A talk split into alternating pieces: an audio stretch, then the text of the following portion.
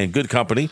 Certainly, uh, Dr. Baron Scott Nason. Good morning, sir. Good morning, Terry. And uh, Nurse Sherry, how are you?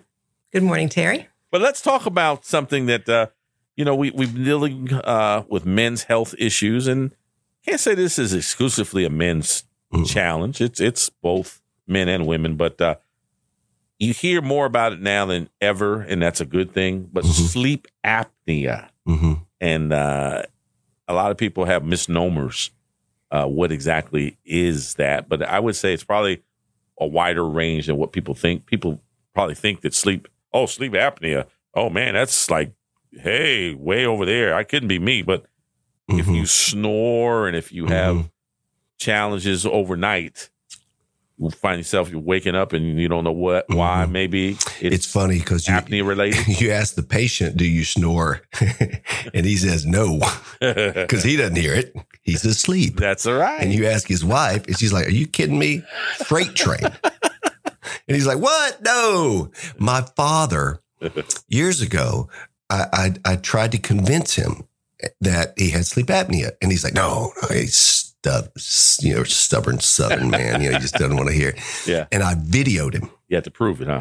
and he did not breathe for 45 seconds What? and and his he was just just guppy breathing Mm. right you know he, he was trying to breathe against a closed glottis Mm-hmm. and finally you become so hypoxic that your brain stimulates you and then you you know you roll over and you open up your airway and you stop breathing Wow. and after videoing it and showing him he couldn't even hold his breath for that long voluntarily Yeah.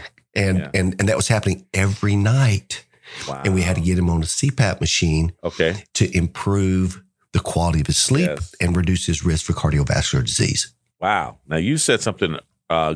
Is that what the word I heard you say? Glottis. Glottis. Now Mhm. is that the? Uh, I won't say the flapper, but uh, that's in your throat, Mhm. like Mhm. and part of uh, breathing. And, and, and Terry, in America, we're a rich country.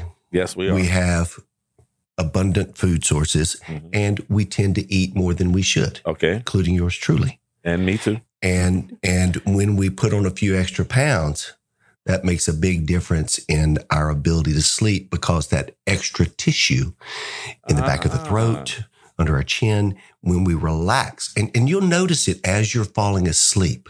When you're awake, you're breathing fine. And then as you start to doze off, you'll notice the tissue in the back of the throat relax, and suddenly it becomes hard to breathe. Hmm, And then you roll over on your side. that's right. So you're telling me a lot about myself because I, I I sleep better on my side, hmm and uh, you know, sleeping on my back has not been a good thing. hmm So There's a lot of medical devices that just simply, I mean, something as simple as like a baseball that you put in a, a, a little backpack that, you, that prevents you from laying on your back because it's uncomfortable. They make foam pads that are triangles that you mount on your back that, okay. you know, anything to keep, Yeah. because that, that, that position is, Yeah. is very Wow. And- prone. And, certain pillows that did the trick for me. Mhm. Uh, those they they kind of form fit, so I can s- get sideways action. Uh, wow! And I bet you a lot of people listening that, as you were explaining that, they're like, "Wait a minute, he's talking about me." Mhm. And you know, just but once again, being let's say a little overweight or, or what have you, that can go a long way in in aggravating Mhm. conditions, if you will, or or or starting conditions.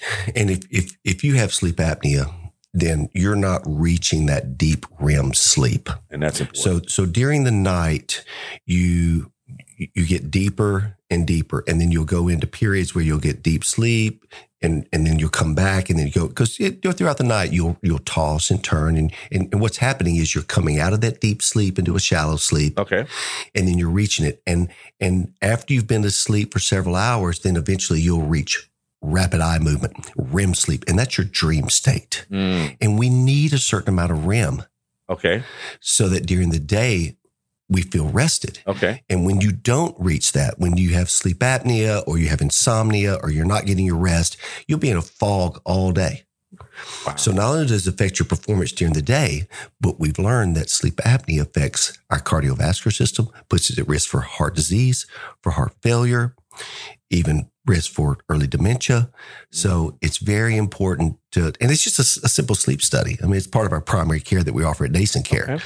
and um, and and for patients that have sleep apnea that are on a CPAP or a, a BiPAP, you know, it's not all the big mask, and now they have little small ones that just fit on the nose. Okay. That's you know doesn't Yeah. feel like it's blowing your head off, and and any correlation to like the allergy people that have allergies and Mhm. so sure because I I'm telling you I started using those little uh, strips on my nose. Mhm. nasal strips. Mhm. Those do a, a lot Mhm. to my nasal passages. Sure. But so sounds like I need to be the first guy coming over. Yes, sir. So nurse, nurse Sherry, do I need to come call you and set up something and uh, do, do a sleep Come set up a primary care. We'll check you out and refer Okay. you to a sleep study if needed. Oh, I thought you were gonna like sing me like you know, go to sleep, little baby. or, you it's not. It's not more you like want me to that. sing you a lullaby?